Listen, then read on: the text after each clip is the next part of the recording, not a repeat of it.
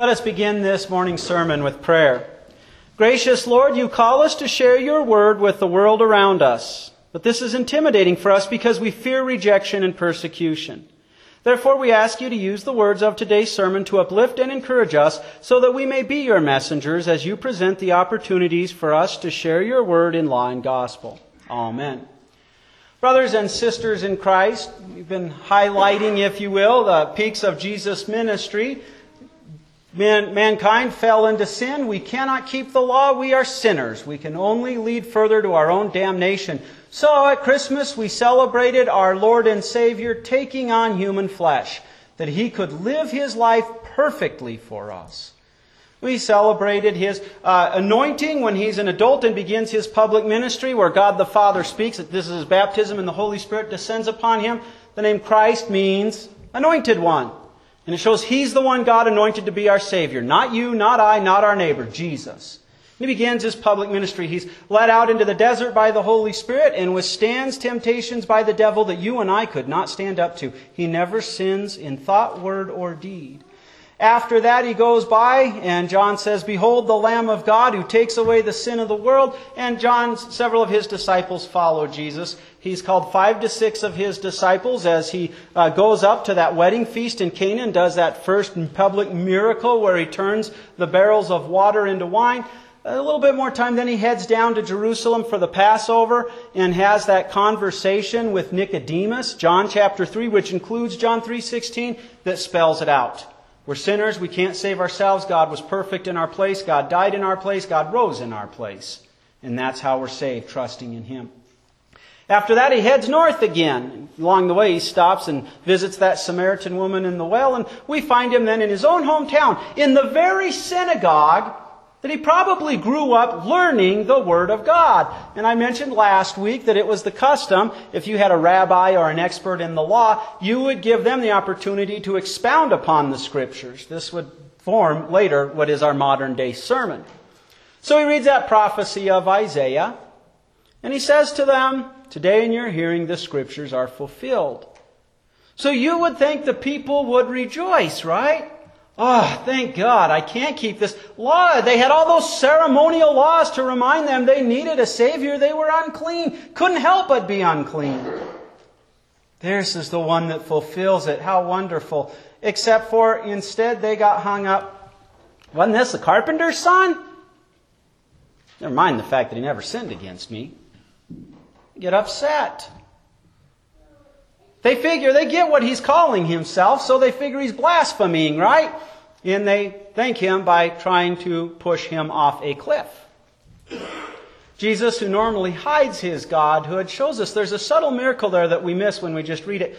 You don't get a mob that's about ready to kill a guy, all of a sudden just disperses. The guy walks through him, and Jesus moves on. I mention this to show that they rejected our Savior himself. Most did. Most don't want to face the fact that they are sinners and cannot save themselves and see the wonderful gift of God. And so when God sends us to work, we should expect to be rejected. They rejected our master. And today, as we look at God's calling Jeremiah the prophet, we see we work for the Lord. God calls us to work, but we often feel too naive to work, and yet God equips us for the work. Therefore, we need not be intimidated. Our text for our sermon is Jeremiah chapter 1 verses 4 through 10. The word of the Lord came to me saying, Before I formed you in the womb, I knew you. Before you were born, I set you apart. I appointed you as a prophet to the nations. Ah, sovereign Lord, I said, I do not know how to speak. I'm only a child. But the Lord said to me, Do not say I'm only a child. You must go to everyone I send you to and say whatever I command you. Do not be afraid of them, for I am with you and will rescue you, declares the Lord. Then the Lord reached out his hand and touched my mouth and said to me, Now I have put my words in your mouth. See, today I appoint you over nations and kingdoms to uproot and tear down, to destroy and overthrow, to build and to plant. This is the word of our Lord. Jeremiah did not have what by earthly standards would be considered a glorious ministry. He is considered one of the great prophets of the Old Testament. But he didn't have a mega church. He didn't have people converting in droves like the apostles did on Pentecost Sunday. He had a ministry that time and time again was rejected. Why? He had the message from God. You have rejected me so many times and broke the covenant we made on Mount Sinai generations ago that I've had enough. This is it. I'm lifting my hand and the Babylonians are going to come and discipline you. They will be my chastening rod. And the false prophet spoke up and said, Oh, Bosh, don't listen to Jeremiah. And Nebuchadnezzar came. And he hauled off the cream of the crop, men like Daniel, Shadrach, Meshach, and Abednego. And there was Jeremiah telling them, You've missed it. God gave you a gentle backhand. Listen, repent. And the false prophet said, Oh no, we still got God's temple. And, and they rebelled against the Babylonians. And the Babylonians came in and left no two stones standing in the city. The temple, the wall, everything destroyed. So Jeremiah would have a pretty miserable ministry, but in that ministry, he also had the privilege of showing hope for those that did trust the Lord, for those that did repent. And there are many times Jesus quotes Jeremiah as proof that Jesus is the Messiah who fulfills Scripture, that he is the Savior. And so we look at this call and see just as Jeremiah was called to work for the Lord, we're called to different circumstances, but we too are called to work for the Lord. And the word of the Lord came to me, saying, Even before I began forming you in the belly, and before you came out of the womb, I set you apart for my holy purposes of being a prophet to give you as a prophet to the nations. This would give two words of comfort for Jeremiah. First and foremost, Jeremiah was a believer. We often miss that, that Jesus tells us time and time again. Ephesians chapter 1 tells us God predestined you to believe. That means God, before He said, let there be light, knows all things, planned out everything, made sure there would be someone to share His word with you so that the Holy Spirit would enter your heart and you would believe. Jeremiah, born in the nation that had the, the scrolls, the word of the Lord, Jeremiah was called to be a prophet. God had planned his salvation, but above and beyond that, God told him, I planned, before I knit you even in the womb, for you to be my prophet at this time, at this hour. And that would have to give Jeremiah comfort because he preached a lot of strong law that was often rejected. In fact, at one time it was embraced so well that they had him thrown into a well, and he sank down into his armpits, into the muck at the bottom of that well. So he'd say, Gee, what am I doing wrong? The people aren't listening. God has assured me that He called me for this. God has called you and I to work as well. First and foremost, it's a wonderful comfort for us to hear that God had planned for you to hear the good news of salvation, that He had planned the circumstances that the Holy Spirit would enter your heart and you would believe in Him. You would trust in Him for your salvation. And when you do trust in Him, as we're told in 1 Peter, you become one of the bricks that make up the temple of the Lord. But you're also a priest that serves the temple of the Lord. And there is your calling. God doesn't call us all to be apostles or prophets or pastors or teachers, but everyone who trusts in Jesus for salvation have been given an endless supply of His blood. And that's how you function as a priest. You show people their sin and you announce the forgiveness of sins. God calls you to do this in your daily vocations, where you have your natural talents, and He calls you to do this as He presents the opportunities. We don't have to go out of our way to force the opportunities. You see on television and stuff, obnoxious people running out in marathons and, and hosing people down with water and shouting, I baptize you in the name of the Father, Son, and Holy Spirit. We don't have to force it in. God presents the opportunities for you. And so, and you are then function as a priest, sharing the good news of salvation. And so, just as with Jeremiah, he gets the special circumstances of being told, I called you from the womb, we see that God had planned out your salvation, and God calls every one of us to announce the forgiveness of sins. So, we work for the Lord. God calls us to work. So, how does Jeremiah respond? Oh, thank you, Lord, you planned this from the womb, all's going to be well. No, then I said, Alas, Lord, see, I'm naive in speaking because I am young. In Jesus' day, 500 years later, you were considered wet behind the ears, too naive, too inexperienced in life to speak until you were about 30, especially about spiritual matters. Seems like there's something like that in Jeremiah's time too, right? Lord, I'm young, I'm just not that gifted. He feels naive. It's amazing, you know, sometimes we feel like those who do share the word with us, that they need to be the most entertaining, the most funny, or whatever. Remember, the Apostle Paul preached such a long sermon that appeared to be just boring enough for one young man that he fell out the window and died. We feel naive. We don't feel equipped for the work, but that's the problem. We're focusing on ourselves. God had already given Jeremiah his answer. I called you. We feel intimidated when our neighbor comes up to us and says, You know, I have a question for you. I know you're a Christian. Deer in the headlights. Or we see that coworker who is hurting and we know we have what they really need, but we just don't feel like we quite have the right presentation. Well, God gives Jeremiah a prophet because he felt naive too. He was starting at verse 7. But the Lord said to me, Do not say I'm young, because you will go unto every one that I send you, and you will speak to all who I will command you. Interesting how God says that, and it works the same for us. See, God had put His Holy Spirit in Jeremiah's heart. Jeremiah was a believer. We don't like that word slave. Scripture says we're either slaves to the devil or we are slaves to Christ to Christ's righteousness. He's purchased and won us. Especially as Americans, we like this idea of a free will. We're either being ridden by the devil or by the Holy Spirit. And the Holy Spirit in our heart leads us to do this. The amazing thing is, he, although our sinful nature fights against it, He leads us to do it and we do it willingly. It's the new person in us. When God presents the opportunities, there are times we just can't keep our mouth shut.